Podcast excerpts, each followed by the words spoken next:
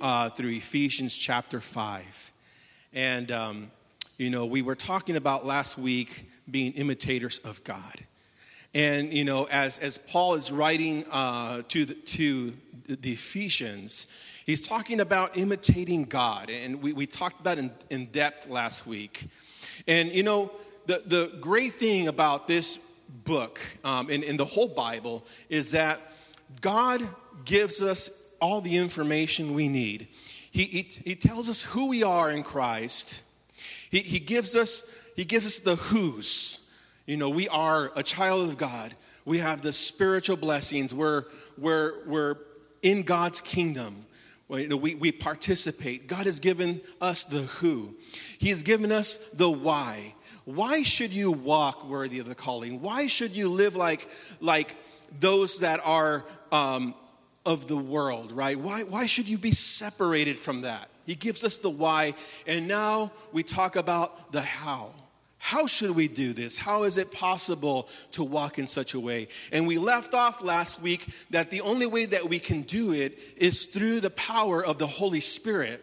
That on our own strength, we can't change. On our own strength, we're not able to do those things that seem impossible to us. It's impossible to imitate God on your own strength, but through the power of the Holy Spirit, you're able to do those things. So now this morning, we're gonna we're gonna take off on we're gonna start on, on verse 18, chapter 5, verse 18, and we're gonna go through that um, as we as I read it. You can follow along. It says, "And do not get drunk with wine, for that is debauchery." but be filled with the Spirit, addressing one another in psalms, hymns, and spiritual songs, singing and making melody to the Lord with your heart, giving thanks always and for everything to God the Father in the name of our Lord Jesus Christ, submitting to one another out of reverence for Christ. Let's, let's stop right there. There's so much to talk about in this portion, and that's where we're going to stay this morning. Now, the first thing that I want to mention is that it says to be filled with the Spirit. Now, he's talking to Christians here, and there's one thing to take notice of. It's not enough to just get filled with the Spirit once. It's a continuation in our lives. We need to ask for God to fill us every day because every day there's new challenges, every day there's new obstacles, there's new seasons. What worked uh, for you last year is not going to work for you this year. So you need to be constantly filled with the Spirit of God. Now, one thing is that it says to to uh, you know, address one another with, with psalms and hymns. But the first thing that it says is to be filled with the Spirit. And I want to tell you this morning you cannot do and you cannot give what you don't have. That's why it's important that we're filled with the Spirit so that we can operate in the Spirit. Now, we can't, in order to walk, in order to sing, to live, to conduct yourselves, we need to be feeding our spirit. And how many know this morning that that's not the job of the pastor? That is not the job of the leader. It's not the job of YouTube. Feeding is something that you need to do right? Feeding is something that, you know, you need to grab the spiritual fork this morning. You need to grab the spiritual spoon and you need to get in and begin to feed yourself. How do you do that? You do that by developing a life of prayer. You do that by, by opening the Word of God and asking God to speak into your life. We need to feed ourselves and, and fill ourselves with the Spirit of God so that we can operate in the Spirit of God, so that we're able to flow in God's Spirit. How many are with me this morning? Amen. Paul is writing Amen. Paul is writing uh, on one way that we can encourage one another. He uses the phrase addressing one another. Now, in the context of chapter 5, Paul is closing his thought on godly conduct. So he talked about how we should conduct ourselves. And you know what? The reality is that a lot of people today, Christians and non Christians, always bring up the is it okay to drink? And in verse 19, it says, I mean, in verse 18, it says, don't get drunk with wine, but be filled with the Spirit of God. And, and, and there's, there's a debate because people, you know, say, well, you know, people um, get stuck on the technicalities They'll say things like, well, Jesus drank wine. Jesus turned water into wine. It's okay. And, and what I can tell you this morning is that it's not so much the technicality, but it's the reason behind it. Here in the scripture says, don't get drunk with wine, but be filled with the Spirit. And the question that we got to ask each other this morning is the why. You know, the Spirit of God offers all these, these benefits. It, it, it, offers joy, peace, comfort, things that people look to when they drink. Now, I'm not talking about, you know, uh, whether you should drink or not. I am I'm questioning the why this morning. And if the reason is because you want to escape your troubles, escape, you know, escape the, the things that, that, that bring hurt and pain, be filled with the Spirit because God's Spirit offers peace, comfort, joy. And that is what the text is telling us this morning. Amen. So, you know, I'm not going to skip over it this morning. We're going to go through the whole Bible. Right? Amen. So, so it says to not get drunk with wine. He says, get filled with the Spirit. And then he says, addressing one another with psalms, hymns, and spiritual songs. Now, how does that work? Am I to go up to my wife and be like, How are you doing today? I, I can't sing. I, be, I better stop because they're recording this, so I better stop. But, you know, like, do, you know, do we just open the book of Psalms, be like, you know, start singing to our, our brother, our sister? You know, how does that work? So, you know, I, I think that people will read that that verse and, and just kind of, you know, okay, cool, right? Psalm 10, spiritual songs. But I want to get a little bit deep this morning on those three phrases. Can we, can we get a little deep? Amen. Now, at a glance, you would think that they're all identical. And, and I don't think that's the case. I think they're each unique in their, in their meaning. The first is the psalm. Now, in your Bible, if you grab your Bible and you just open it to the middle, you'll most likely land in the book of Psalms.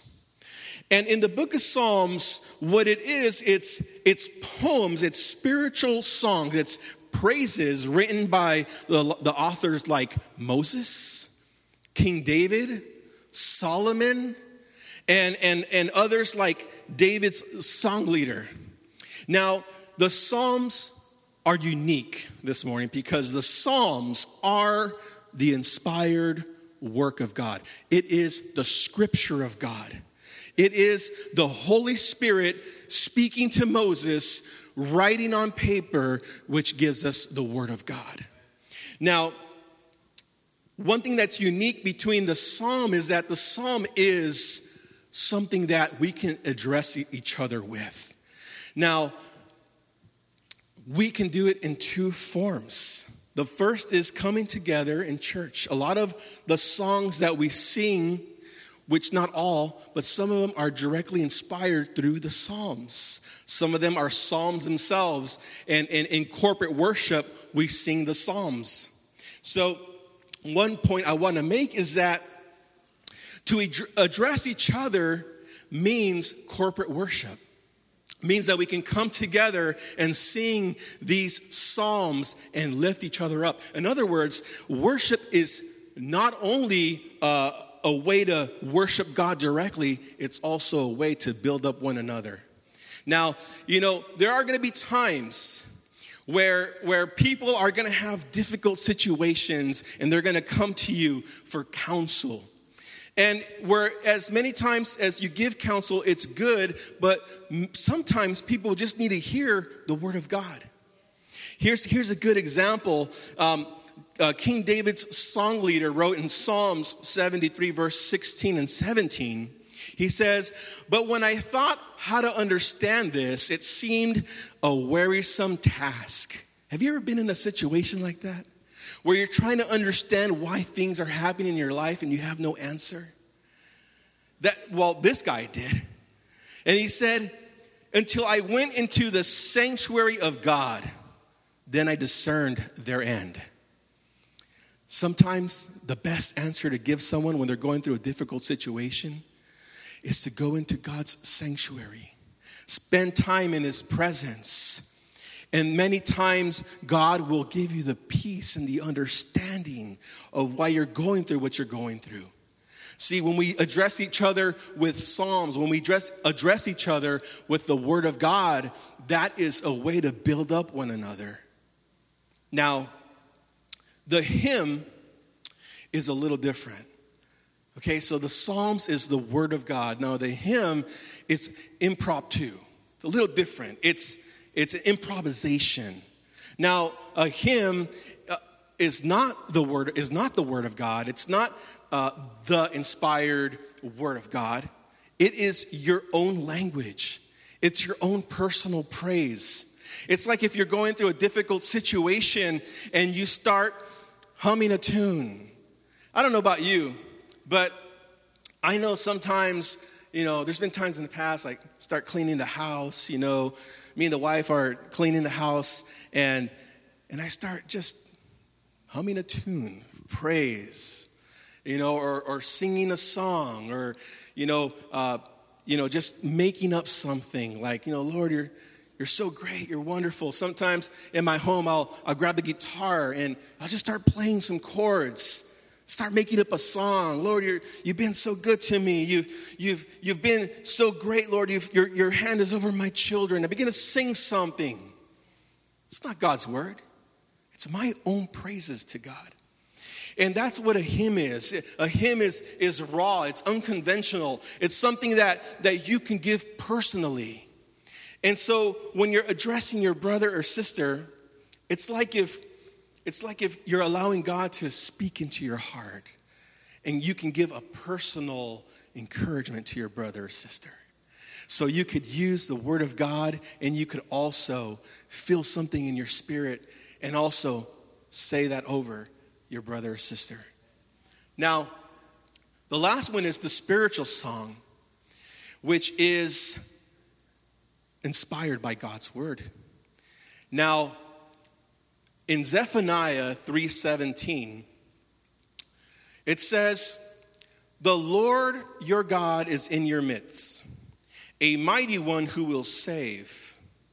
He will rejoice over you with gladness. He will quiet you with his love. He will exalt over you with loud singing.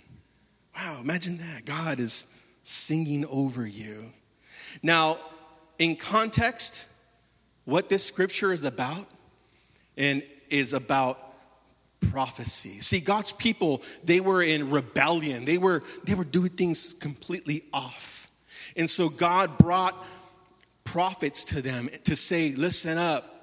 You guys are going the wrong way. Get right because if you don't get right, there's going to be consequences." But in that same prophecy of the consequence, the prophet also gave this decree that you know they would cry out they would come back to the lord and that god would be singing over them. In other words god is going to receive them back. You understand what i'm saying this morning? It's a it's a it's a prophetic song if you will. And, and what i want i want to give you the whole picture as i talked about all these three. And that's this point this morning. This is where i want to get to. The psalm is what god did that's what God did. Lord, this is what you did in the lives of your people. We all have our own psalm, right? It's not God's word, but we all have our own psalm. Lord, this is what you did in my life. That's a psalm. This is what you did. These are your praises. You, you took me out from a dark place in my life, and I'm a different person because of it. We all have a hymn. A hymn is something that God is doing in the now. It's an improvisation. It's something that God is doing in your life right now as we speak. A spiritual song is something that's coming in the future. It's something that hasn't happened yet, but will happen because God is faithful.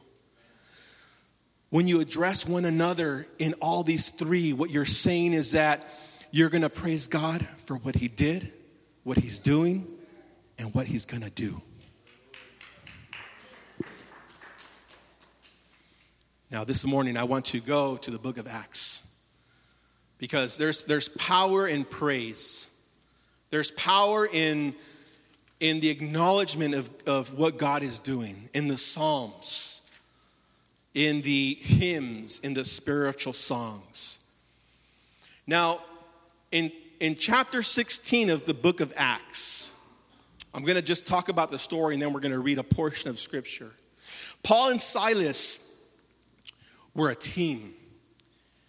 And, and, Paul got a vision to go to Macedonia. He, he received a vision and he, you know, he knew it was the Lord, so he was on his way to Macedonia to preach the gospel. On the way there, there was a, a, a, a, girl that had a spirit, an evil spirit of divination. And she was taunting Paul for many days. And to where it said, the Bible says that Paul got, finally got annoyed. He finally got fed up. I mean, she was, you know, provoking them, uh, you know, whatever it is that she was doing, but to the point where Paul got annoyed. He got fed up.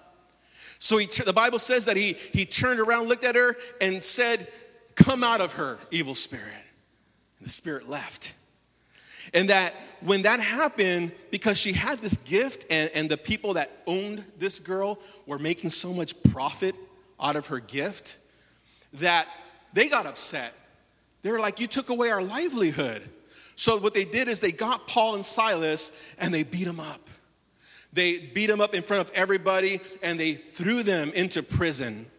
So here you have uh, Paul and Silas doing the work of God doing what God has called them to do, and now being punished for it. How many of you have ever felt that way? Where you're trying to do the right thing, but you feel like you're being punished for it. So we leave off in verse 23.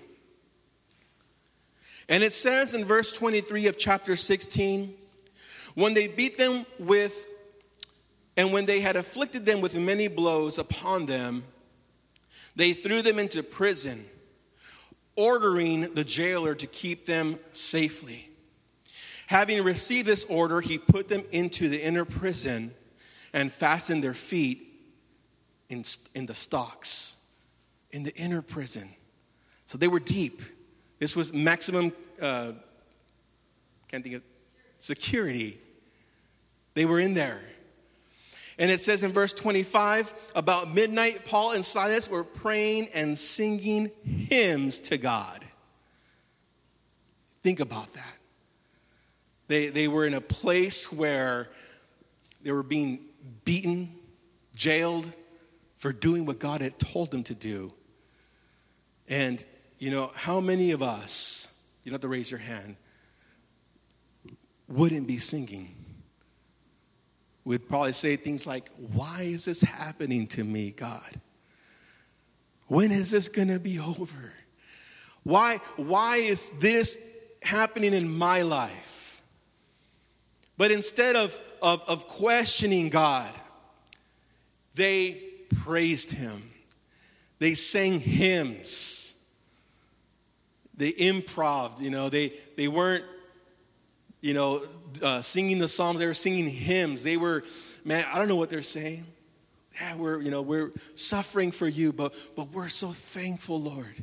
We're, th- we're so thankful that we can serve you. If you're going through a difficult season, don't go in alone. See, Paul and Silas, they were together and they were encouraging one another by singing hymns. Now, Let's read a little bit further. It says that as they were singing hymns to God, the prisoners were listening to them. That's important to take note. That when you're going through a difficult situation and you can still praise God, you can still thank God even though you're going through a difficult situation, there's people listening to you. Let's, let's take note of that this morning that there's eyes on you. People want to see what, what are you going to do in the difficult situation. And it says, and suddenly there was a great earthquake, so that the foundations of the prison were shaken, and immediately all the doors were open. I want to tell you this morning that praise and worship does something powerful. It shakes the foundation that has you bound. It, it allows for those things that are over your life to be shaken.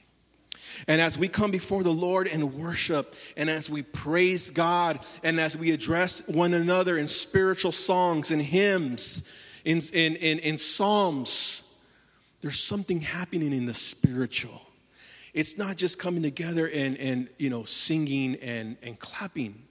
There is something spiritual happening that we can't see.